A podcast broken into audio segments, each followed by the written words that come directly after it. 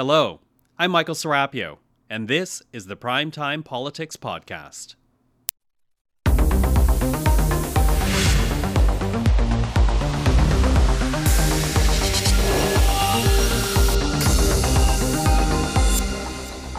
Tonight on Primetime Politics, Alberta's line in the sand. We're not going to sit and wait while they break the law, drag their feet, make us take them to court, spend years creating economic uncertainty for our investors. Premier Danielle Smith invokes the province's Sovereignty Act, sending a message to Ottawa to back down from its proposed clean electricity regulations. Coming up, we will speak with Alberta's Utilities Minister. Is this just a game of political chicken? And it's a dubious piece of legislation. It actually sets up a fight that doesn't need to be there. How will Ottawa respond to Alberta's political challenge? We will speak with the Natural Resources Minister, Jonathan Wilkinson. This is Primetime Politics. Hello, everyone. I'm Michael Serapio. Alberta is drawing a line in the sand, invoking the province's Sovereignty Act to oppose Ottawa's clean electricity regulation. Although where it goes from here is still a big question.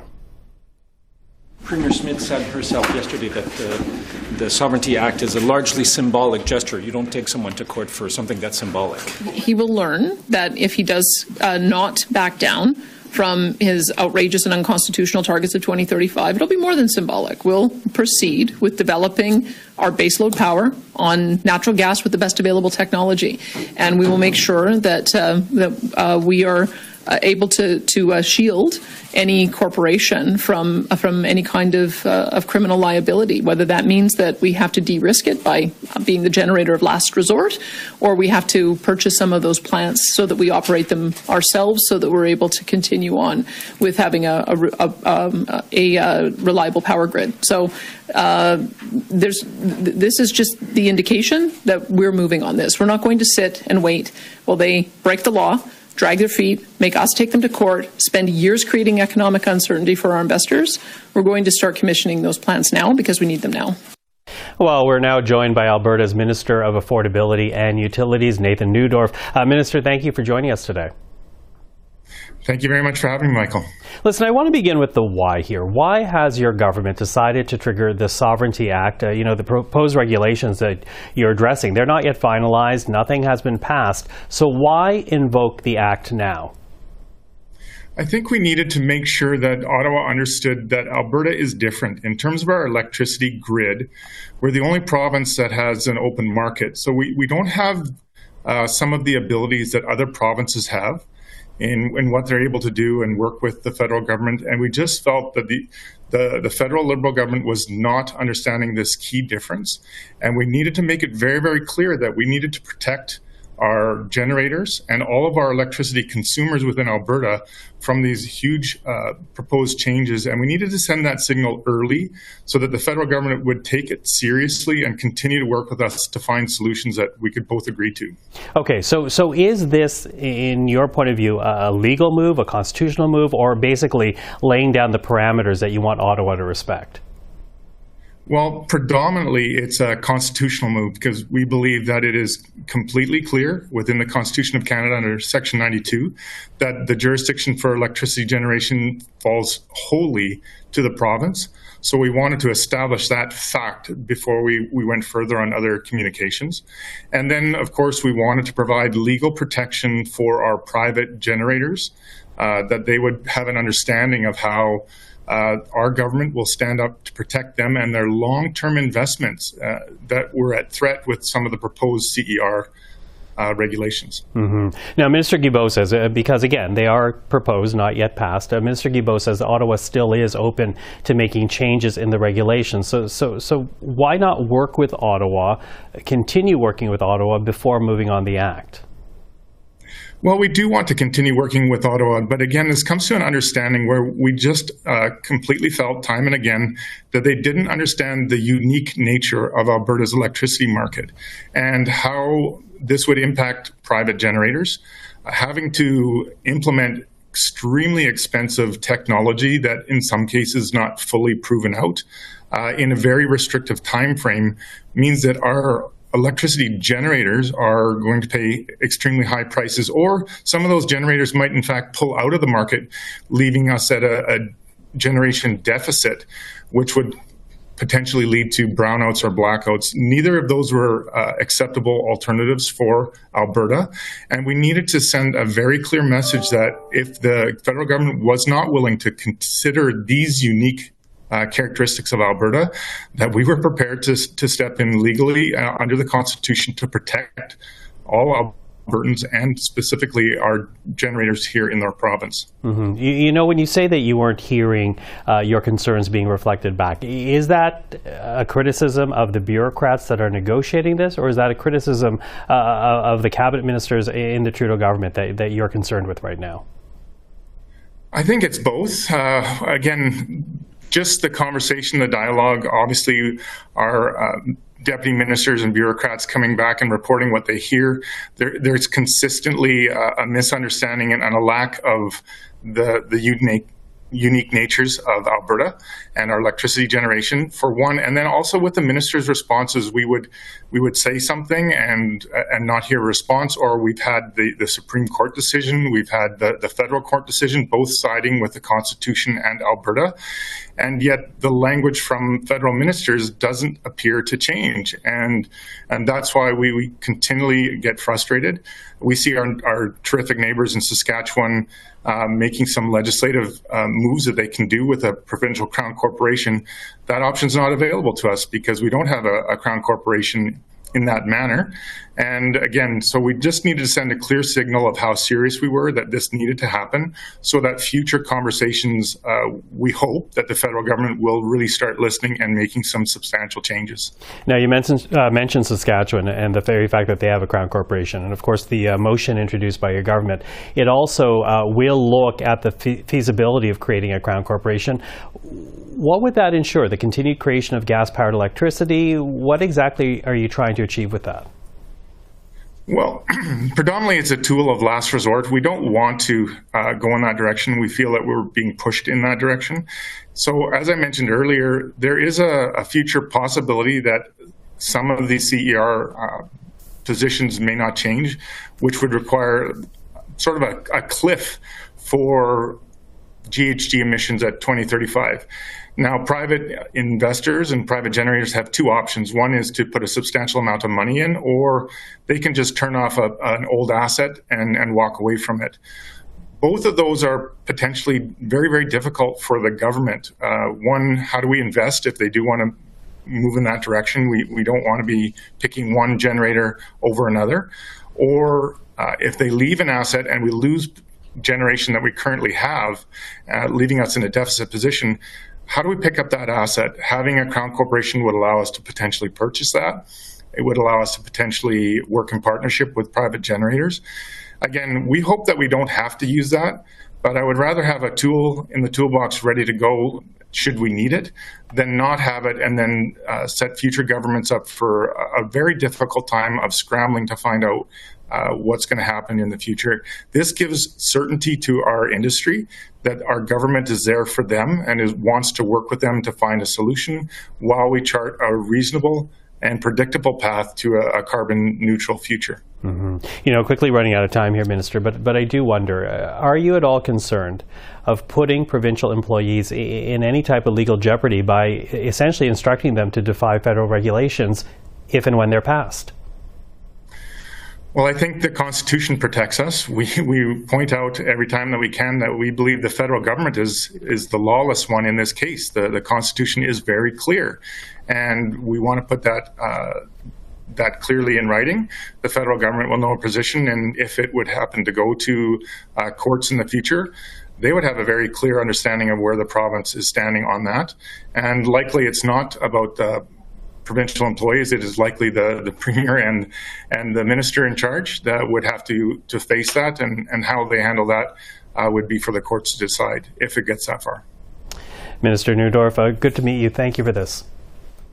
Thank you very much, Michael. I appreciate your time today. Well, let's continue the conversation and reach out now to the Federal Minister for Natural Resources, Jonathan Wilkinson. Minister, thank you for joining us this evening. Not at all. Thanks for having me. Now, the Alberta Premier, uh, she's been talking about her opposition to the 2035 uh, net zero target for electricity for quite some time. She's even funded a national ad campaign against it. So, are you at all surprised that they would trigger the Sovereignty Act over the issue? Well, yes, I am surprised. Uh, to be honest with you, we uh, we set up a, a, working group with Alberta um, to actually work our way through some of the the, the thornier issues that exist um, between us, and and certainly one of the big areas of focus was the clean electricity reg. Uh, that working group has now met five times, four of which were actually focused on the clean electricity regulation, and that pro- uh, that uh, that working group has actually made enormous progress. There's been good conversations. I think we both understand each other better, and some of the concerns that Alberta has, I think, are being addressed as we think our way through that.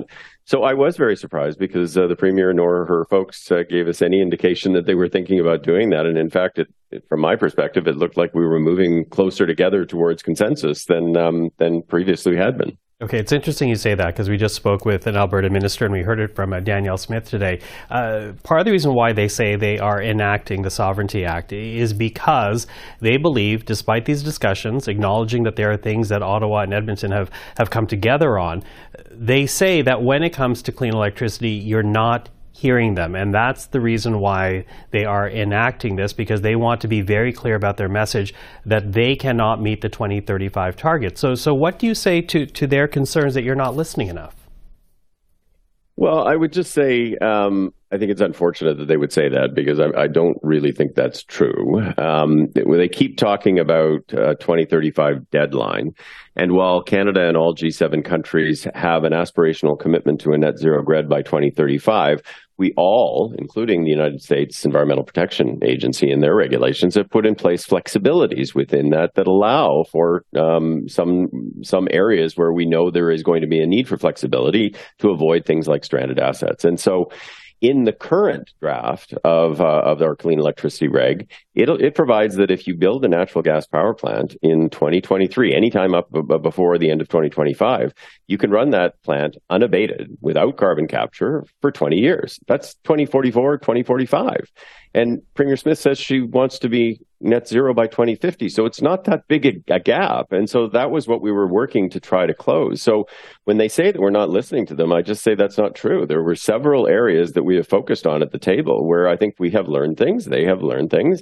We have been coming together. And, and at the end of the day, I think this is uh, ultimately a victory of partisan politics over good public policy, which is, in my mind, a real shame partisan politics. So so you don't think that this is actually based on anything more than that?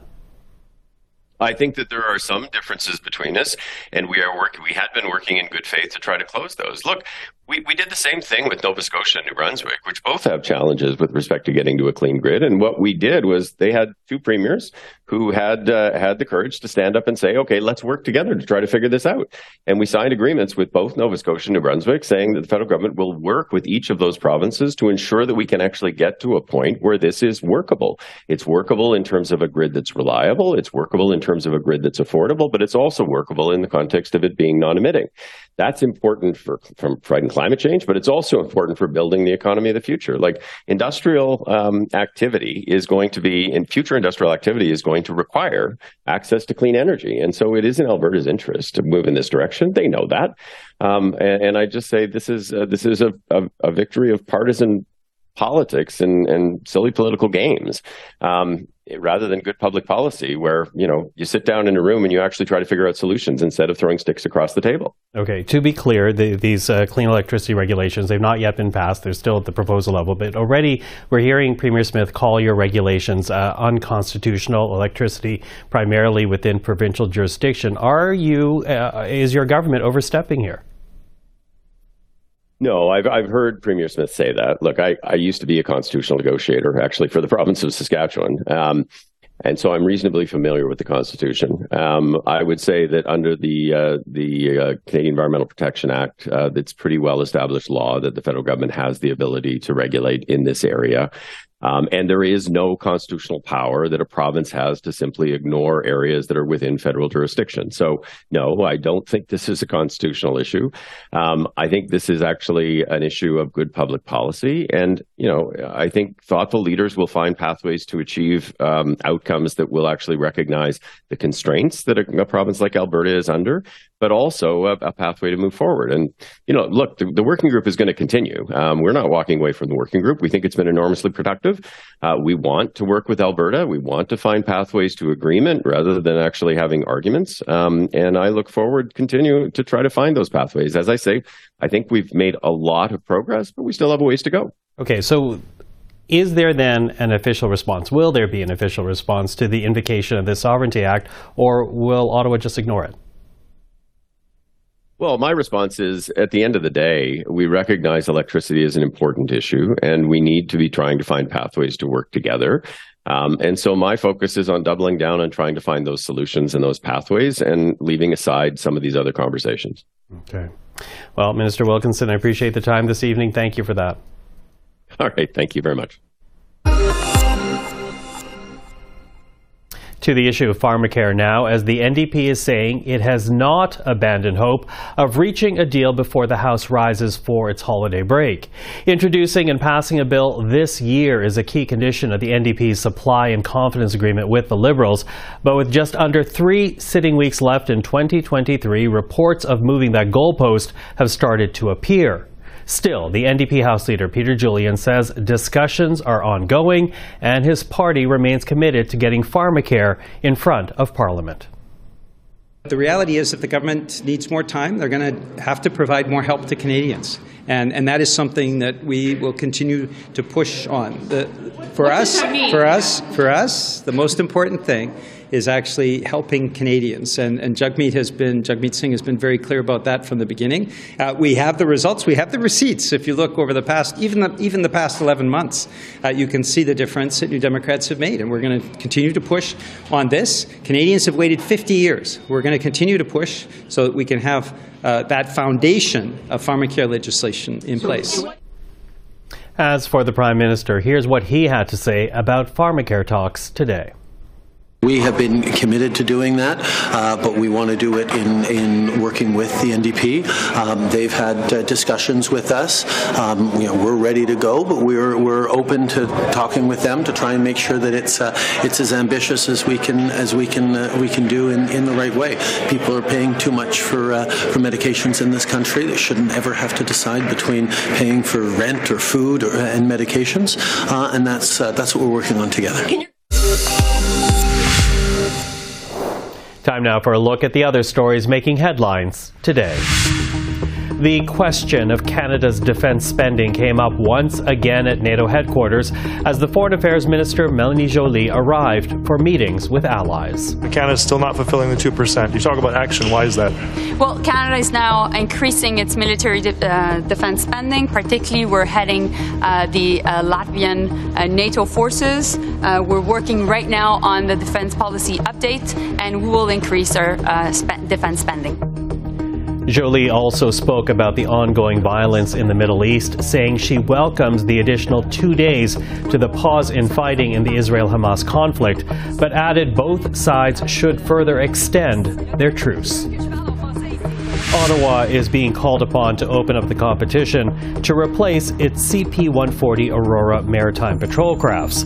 Today, the International Association of Machinists and Aerospace Workers, along with Unifor, joined the premiers of Ontario and Quebec by saying Ottawa should not rely on a sole source contract to replace the aging planes.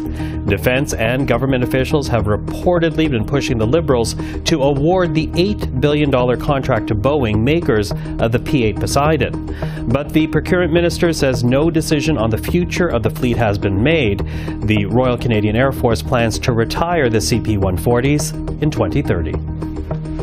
A group representing First Nations salmon farmers in British Columbia presented their plans for the future of the sector on their traditional territories today. The Coalition of First Nations for Finfish Stewardship brought its message to Ottawa, sharing details on its framework to help communities thrive socially, economically, and culturally, while also revitalizing the wild salmon population. The coalition has presented its plan to the federal fisheries minister and is calling for investments in science and technology to keep salmon fishing in their communities. Most importantly for a lot of our communities is the food security and affordability, not only of ensuring that there's enough wild salmon for us to continue as we have customarily for thousands of years, but to continue that the healthy protein that we produce is available to all Canadians at a, at a manageable price. As we noted, the Foreign Affairs Minister is in Brussels tonight, there to talk about bolstering NATO support for Ukraine. It's something we discussed with former Ukrainian President Petro Poroshenko at the Halifax International Security Forum. And his message is clear Ukraine appreciates how NATO countries have stepped up, but his country needs more. We have enough weapons to fight, but not enough weapons to win. But our purpose is not just to keep Russia and to have a positioned war. Our purpose is a victory. The only way how we can finish the war is a victory of Ukraine. And if we do not have this victory, this means that Putin will use the time in between the ceasefire to prepare to produce more weapons, more missiles, more jet fighter, and to attack again. Nobody knows where. Maybe in Baltic states, maybe in Balkan. But Putin, the only way how Putin can to survive is to destabilize, destabilize region, destabilize continent, destabilize world. Mm-hmm. How do you define victory against Russia? What does that look like? Two factor. First factor is weapons, sanction, and justice. And second factor is uh, full Ukrainian membership in NATO. Because there does not exist any other form of the security guarantee than NATO. You remember that we talk about Israeli type of the security guarantee, which was granted to the United States, G7 to Israel. Does they stop attack of Hamas on uh, Israel in the Middle East? No. That means that when Russia ruined all post-war security mechanism based on the Security Council of the United Nations, that means that we have only one instrument. This instrument for sustainable security situation on the continent. And the name of this mechanism is NATO. What we need to join NATO, that all NATO member states to support it. We need two things. Thing number one, reform. Ukraine should be prepared for the NATO membership. By the way, the list of the reform uh, compare with the membership in EU and membership in NATO is 85 or 90 percent the same. And with that situation, my request, which I uh, present here, was please, our partners, all the NATO member states, uh, from General Secretary, please give us the list of the 10, 8, or maybe 5 the most important reform. Anti-corruption, security sector, rule of law and legal reform, these type of things, which was easy, accessible. And I promise you, I do my best to make this reform and to present it for assessment before the Washington summit. And the question of the reform and reform of Ukraine would be successfully finished because this is in our interest. We do it not for American, not for Canadian, or not for NATO. And the second is the Article 5. And Article 5, they say that it is not possible to have it during the war. Please, give us an invitation on Washington summit and put the special agreement that the uh, full membership of Ukraine in NATO would be first day of the peace. It would be enough for us. It would be very strong motivation, and it would be guarantee for security. And that would have an impact on this Yeah, war. Undoubtedly. Without that, even more. Without that, nothing happens. How does Would it have an peace. impact on the war? If if you are able to have full membership the first day of peace, how would that type of signal change the war for Ukraine? Because I have no doubt that with the new technologies, with the new weapons, Ukrainian armed forces would be the same successful as 640 days. Please do not follow the Russian narrative that Ukraine losing the war. This is simply not true. No, no any NATO member states can demonstrate an offensive operation without air dominance like Ukraine did. No NATO uh, countries can demonstrate successful naval operation without navy, as Ukraine did. And no NATO countries can demonstrate the effectiveness of the uh, counteroffensive operation when Russia have a bigger number of troops than we are, bigger number of artillery than we are, bigger number of the ammunition than we are. And even in this situation, our army, our armed forces make a miracle and demonstrate the progress. Please don't lose an optimism. And just keep in mind that Ukraine uh, and Russia, what is the difference? Russia is fighting against whole world, and Ukraine is fighting for whole world. Russia is demonstrating because they expected that the democratic countries is weak. And that's why authoritarian Russia can win war like that within 72 hours. We demonstrate that democracy is stronger, undoubtedly. Just want to remind you that before the war, Russia spent from 60 to 80 billion dollar uh, as a military budget per year. Do you know how much Ukraine spent? Four. And even with that situation, and four with, under my presidency, before that it was less than two. And even under my presidency, we stop Russia. We make free from Russia two thirds of the occupied Donbass. We stop Wagner team, which with number of almost 30,000 uh, fighters, and that was not a prisoner from the Russian prison, but that was the most prepared uh, Russian soldier who were trained uh, especially for attacking in Ukraine. Please believe in Ukrainian victory, Please, because that victory would be victory of Canada, victory of US, victory of the whole free world. And the last argument. Somebody speak about the money today. My answer would be the cheapest way to win the war would be support Ukraine, give weapons of Ukraine, and give an invitation to Ukraine to NATO. Very simple three steps. Former Ukrainian President Petro Poroshenko. Now, he is just one of the many leaders and policymakers who we met at the Halifax International Security Forum. To see all of the conversations we recorded, go to cpac.ca and look for the program profile. Those interviews are all up now.